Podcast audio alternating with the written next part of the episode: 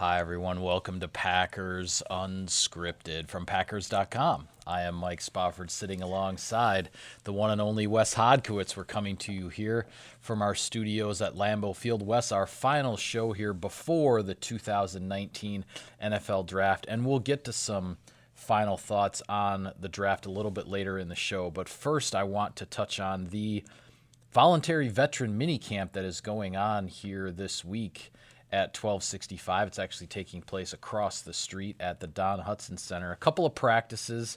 The first uh, time for Matt LaFleur, his coaching staff, to take the players out onto the field. Some real basic installation type of things going on, particularly on offense with the brand new playbook.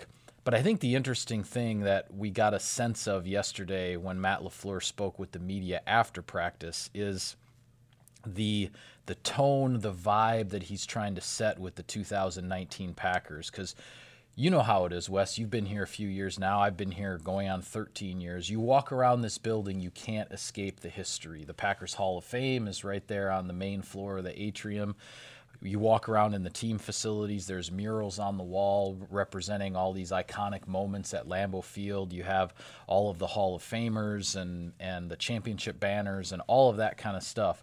So you can't escape the history, but one thing Matt LaFleur is really trying to stress with his players and some of the changes that he made to the aesthetics around the team meeting room and things like that is there's a respect and a deference for history, but it's time to make your own history. Don't get too caught up in the past. Look forward. Yeah, and I want to just recite this quote because as soon as LaFleur said it during the news conference, yeah. uh, it immediately is something that resonated with me, like, you know what? I think that's sort of a landmark statement he made. He said when he comes to the Green Bay Packers, obviously you respect tradition, the history, but for us and this football team, it's about making history. We'll always pay credit and respect to what's been done in the past, but for us it's moving forward. So I, I thought that was a really interesting thing he said because it yeah. was basically it came after a question about all the changes that have been made around maybe not the building per se if you're a fan coming here, but around the, the player facilities, the different lighting, the murals, the sayings that have been put up. And really just an embodiment of what this organization is, not only historically in the past one hundred seasons, but now one on one oh one and moving forward. And, and I think that message has really resonated with the guys. Obviously, Aaron Rodgers spoke a little bit about that at his locker on Tuesday, but then even Tramon Williams mentioning just a new energy, man, and just, just a feeling, a freshness. I think sometimes that's what you need, uh, especially when you come off to back-to-back, losing seasons like the Packers have done. You need something to give these guys a spark, not only in November, not only on September fifth, but right now in the heart of yeah. April as you're starting to establish your team. I don't want to say culture because that seems like it's almost become an overplayed cliche at this point, yeah. but it mm. is about making your own mark, and I think Matt LaFleur, in his own way, first time stepping into a head coach's chair, has really done that. Well, and I think he's recognizing the fact that he has an opportunity to capitalize on a significant amount of hunger in that right. locker room. Because when you look at it, Wes, there are only four players in that locker room who have won a Super Bowl. Absolutely. Aaron Rodgers, Mason Crosby, Brian Balaga, it was his rookie year, two thousand ten, obviously, and Tramon Williams. The rest of the locker room, and even when you're talking about accomplished veterans like Jimmy Graham and Mercedes Lewis, they haven't won Super Bowls. Right. You know, so you have that dynamic now in, in the locker room. It's been there for a couple of years, but now a new coach coming in, new coaching staff, a lot of freshness, a lot of newness to everything. Mike Pettine in, in year two with his defense. There's a there's a mentality to capitalize on. I think that's what Matt LaFleur is trying to accomplish. Yeah, and, and the other thing he said too is he really he loves this these guys. He loves that locker room. He's already gotten a really good response in terms of their energy level. This is a place that is accustomed to winning, has gotten used to winning. Even the two thousand sixteen draft class played in an N F C championship game. They know what it's like to be in the Final Four. They know what it's like to be in the playoffs, and they want to get back to that level. So. Yeah. Everybody's buying in in that regard. This is the vision. This is the plan. This is what's going to take us back to that promised land. And right now, a very unique opportunity for the team this week. Voluntary mini camps. It seemed like guys are here dusk till dawn right now. An opportunity seems, you know, we haven't had a chance to get on the practice field yet. Seems like attendance was really good for this week. Veterans, young players alike, and obviously trying to put that next foot forward before they jump back into phase two of the offseason program next week. Yeah. Well, another bit of news that came out of the uh, the first day of practice Um, well, we were aware of the news that Cole Madison, the fifth round draft pick offensive lineman from Washington State, was back with the team. He showed up for the first day of off-season workouts a couple of weeks ago after taking essentially taking the year off last year. And he spoke to the media for the first time. And uh, you wrote a really nice story on our website. Certainly, uh, folks can check that out. I think the, uh, uh, the primary message that Madison was trying to get across, or maybe two things. One, he had some personal mental health type issues that he needed to take care of. And two, he really appreciated the Packers giving them time and the space to do that. And now he's going to come back and try to get his N F L career started. Yeah, and, you know, it's funny, Mike, because sometimes I think we get into such a regimented schedule, right, where whether it's your work life, your personal life, uh, school, whatever you're going through, you just almost get programmed, right? You wake up in the morning, you got to get the kids to school, you're in here, and you're off with your day. But I thought it was really important, one thing Cole Madison really said, in that football really didn't matter if he couldn't get his personal life squared away. And, yeah. and obviously there was that quote saying that, you know, if he didn't get all of his, you know, chickens in a row, you know, he doesn't know if he'd even be here right now. I mean, it's just, it's that kind of thing. And it's something a lot of people deal with. And there obviously is a negative stigma attached to mental health. It's something that I think people are still fighting in two thousand nineteen against. But as he said, you know, for a big, strong guy, six foot five, three hundred eight pounds like him, it needed to be him going out and getting help, uh, talking with a counselor, being able to express some of these things. He mentioned his family was an absolute bedrock for him. Obviously, a lot of things have happened in the last couple of years. Washington State quarterback Tyler Halinsky, a guy that was very close with him, he obviously, um, you know, committed suicide in January of two thousand eighteen. Madison said that wasn't actually the thing that sort of led to all this. He said he'd been dealing with this for, for a long time before that. But the thing he learned the most from that is that those two were as close as friends could be. Yeah. Halinsky didn't know what Madison was dealing with, and Madison didn't know what his friend was dealing with. So to have that kind of open dialogue and discourse, the organization stood by him one hundred ten percent. They understood there's something bigger at play here than this game, this profession. And he needed to take that year to do that. He also mentioned it was about the end of last year. He started to get that itch again to play football. He felt he was in a much better place mentally. And as he said, the Packers had his back during that time, and now he wants to have theirs. Yeah, and I give him a lot of credit for, uh, you know, walking in first day of practice, so to speak, the first day the media is in the locker room, and and uh, he walked out, kind of dealt with the horde. Everybody has these questions they want to ask. They want to try to understand what was going on, and, uh, um, you know, he's, a, he's very sharp. He's very well-spoken, and uh, you know, bottom line is he looks like he's in a good place. Yeah. And regardless of what happens with football, I mean, taking a year off and everything, I mean, who knows what that's going to mean in the long run here for his football career. But uh, but the most important thing is Cole Madison looks like he's back to being the Cole Madison that uh, that we first met when uh, when he was drafted and came in for the rookie minicamp last year, and uh, and that's a great thing to see. He mentioned too, I mean, it was the first time recently, it's been the first time in a long time, he wakes up, he feels like himself again. He doesn't have those negative, dark thoughts kind of creeping up in his mind. He's able to, you know, sort of see the the great things in life. And in football, something that always really mattered to him. He he didn't watch it last year. He he basically toned, you know, tuned out from it, but he still loved the sport. And and he came back in great physical condition. He mentioned, you know, he thinks his obviously there's he has to get back in football shape and get, you know, get some, you know, contact, but his conditioning is fine. He, he feels like he's basically in the same ballpark as far as his weight is concerned. Um, so the only thing that looks different is the long hair is gone. Yeah, and as Aaron Rodgers yeah. said, that actually was something that he caught him off guard at first. He didn't quite recognize him because if yeah. you go back and look at the photos from last year when he was here for the off-season program, long, very kind distinctive of, look. Yeah. yeah, for sure. Now he's got the slick back sort of deal going on. Yep. Um, but but be that as it may, the, the thing I really do like about Madison is once he made the decision last year that he wasn't going to come back for training camp, I don't see at all from the Packers' perspective, from his perspective, the need to push it to come back. You know how difficult that can be if you miss camp for injury or yeah. whatever reason. Trying, especially as a rookie, to jump back in the fray, it's not easy. And who knows if he would have done that, where his own mindset was at. For him to be able to sort of just reset, come back, and now from the Packers' perspective, they got ten draft picks, and now they got a fifth rounder from last year coming in. It almost is like having an extra pick in there and some more competition for that outside, or I should say that offensive line room.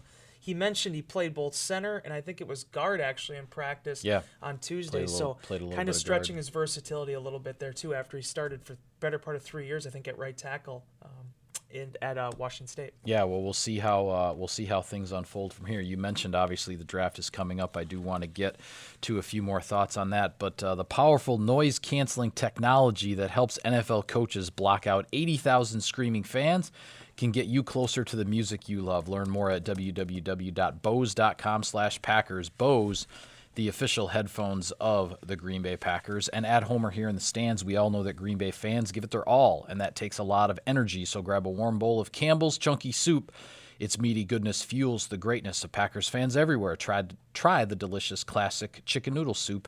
Just visit your local supermarket and ask for Campbell's Chunky Soup, official soup partner of the Green Bay Packers. Okay, Wes, draft day is almost upon us. The Packers have two picks in the first round on Thursday as it stands right now, number twelve and number thirty. I'm going to throw some questions at you. We'll both uh, sort of throw out our own thoughts on this. First off, Brian Gutekunst going into this draft with ten picks. How many players do you think he's coming out with? I'm going to go with nine. Okay. I'm going to go with ten, okay. But I think it's because he's going to make a couple of trades, one yeah. up and one back, and he's still going to end up with, with ten guys. But I definitely don't see him sitting and just picking all ten in those spots. My dark horse prediction, uh, four picks in the first seventy-five. Is that what I we have it yes, right? Yes, four in the first seventy-five. One of those picks, somewhere along the line, they move up. I don't know okay. if it'll be the first round, second, or the third round pick, but I think they do some flexibility there to go get a player. Okay. Number twelve is the first one. Um, theoretically where the Packers will be on the clock. What do you do you have any anybody in mind in particular that you think there's a good chance he'll be there and a good chance that Brian Gutekunst will take this player? Or what are your thoughts just in general right now on the number twelve pick? It's a great question, Mike, because I'm sure you'll probably be asking about the thirty pick too. I think the options, I mean, I guess it's somewhat it's it's a no-brainer, but the options are going to be better at twelve than thirty. I think thirty it's going to be really really cluttered in terms of who falls to that spot. Right. But at twelve, I mean, I think it's really going to depend on three factors. Is there a run on quarterbacks? Does somebody, after Kyler Murray comes off the board, wherever that is, is there people that want to go up and uh, get Dwayne Haskins and get Drew Lock, or do those guys fall? That's right. Question number one. Right. Question number two is how high the skill position players go. T J. Hockenson, where does he go? Um, you know, is there someone else that makes a run on uh, maybe a D K Metcalf or something after we heard, you know, maybe late first round for him? We know how quickly that can change. Yeah. And the third question, it's the biggest one, and we addressed it uh, on our previous show, Montez Sweat. Does he? Where does he fall? Even a guy now uh, like uh, Rashawn Gary out of Michigan with, I believe, the shoulder issue that he's dealing with now. How do people weigh that out? In my opinion, I think offensive line is probably going to have the most options there for the Packers. I think there could be a couple solid defensive line prospects. The rest of them are all basically single positions, right? I mm-hmm. mean, I don't, I can't imagine Devin White's going to be there. So is Devin Bush there? Yeah. Um, you know, you look at um, who else I want to talk. Uh, Brian Burns, with him being at fourteen uh, on a lot of people's boards, probably in that range. Uh, Clelin Ferrell, just uh, I, I think the bulk of the positions are offensive, defensive line. But you would imagine that one of those top players at those other positions will be available too. But who that is, I think we're going to find out on Thursday night. Yeah, I'm going to I'm going to go out on a little bit of a limb here because you know me, I'm not big into predictions, but the fans always want to know, what do we think? What are we predicting? All right, so I'm going to go back. My initial thoughts, the first thought, and I said this to you the day that we got all that news of the, all the free agents that Brian Gutekunst signed. Right. At the start of free agency, my mind in the draft, immediately after signing two outside linebackers for the defense and a starting safety, my mind immediately went to Devin White, L S U. Yeah.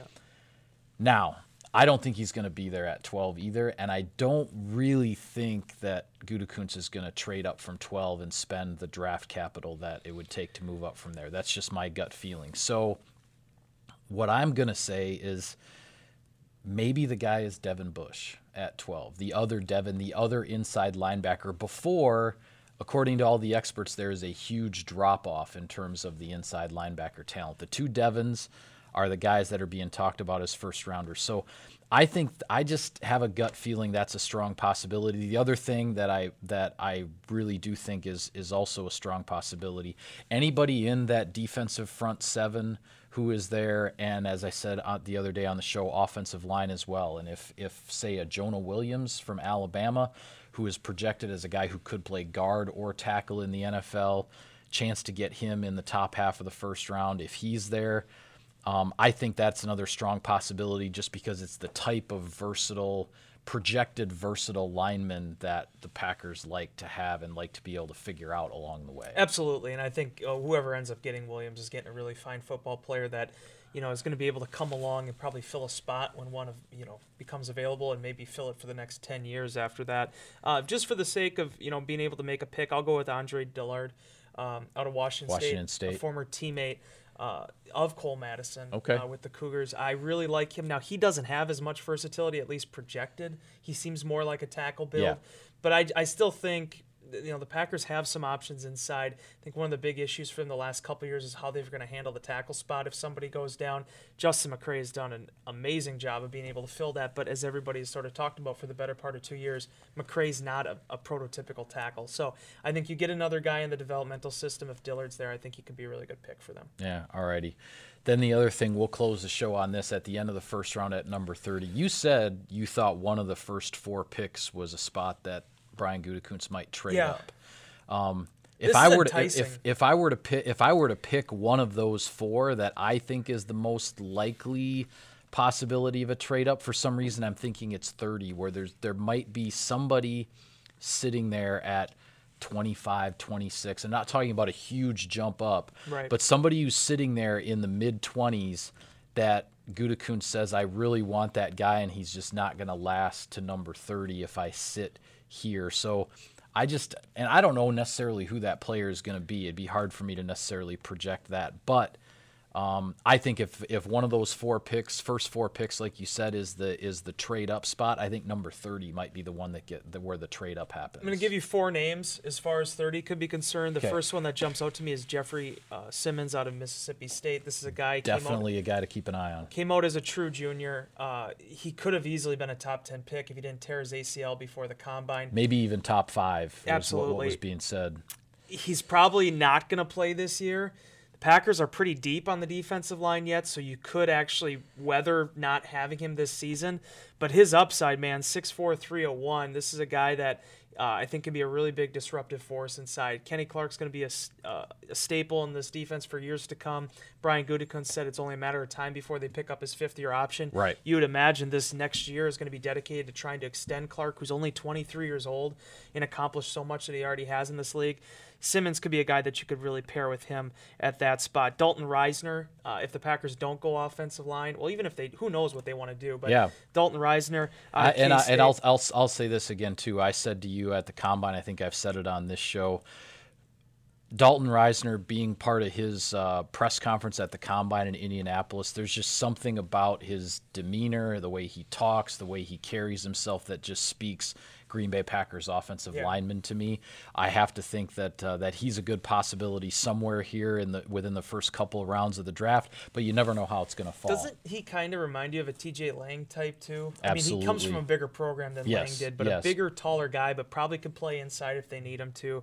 Uh, it seems like he'd be a good fit for the system that yeah, they want to run. That, that, it, there's definitely reminders of a guy like T J when you when you get to know Reisner. The other two I want to just touch on really quick. Marquise Brown uh, is more of a slot type uh, receiver out of Oklahoma, very dynamic, uh, only five nine, so I don't know what we would find maybe something out about how Brian Gutekunst feels about guys that are that small, uh, but but a really dynamic football player I think is going to help a team at the next level. And then finally, just to close on Nasir Adderley, I, I did a, uh, a pick in Jacksonville yesterday for some station in Jacksonville, and And Adderley oh, was actually the mock one. Draft? Mock draft. Okay, gotcha. Adderley was actually the one I picked at thirty because it was just a ridiculous board before that. Like, people got overdrafted. There were quarterbacks falling. It didn't really make any sense.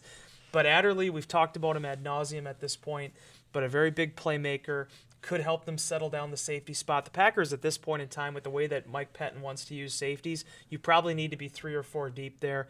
Adding another guy like Adderley I think could really help them, and I don't know if he'd be available at forty-four, so yeah, could also be an option at thirty. All right, well, with that, we will sign off on this edition of Packers Unscripted because we've got three really busy days of work ahead of us, but it is the highlight of the offseason, the upcoming N F L draft, and we'll go from there. Be sure to like us on iTunes, subscribe to the podcast if you get a chance, and also you can follow him on Twitter at Wes Hod. I am at Mike Spofford, at Packers for the team account. Thank you for tuning in, everybody. We will see you next time.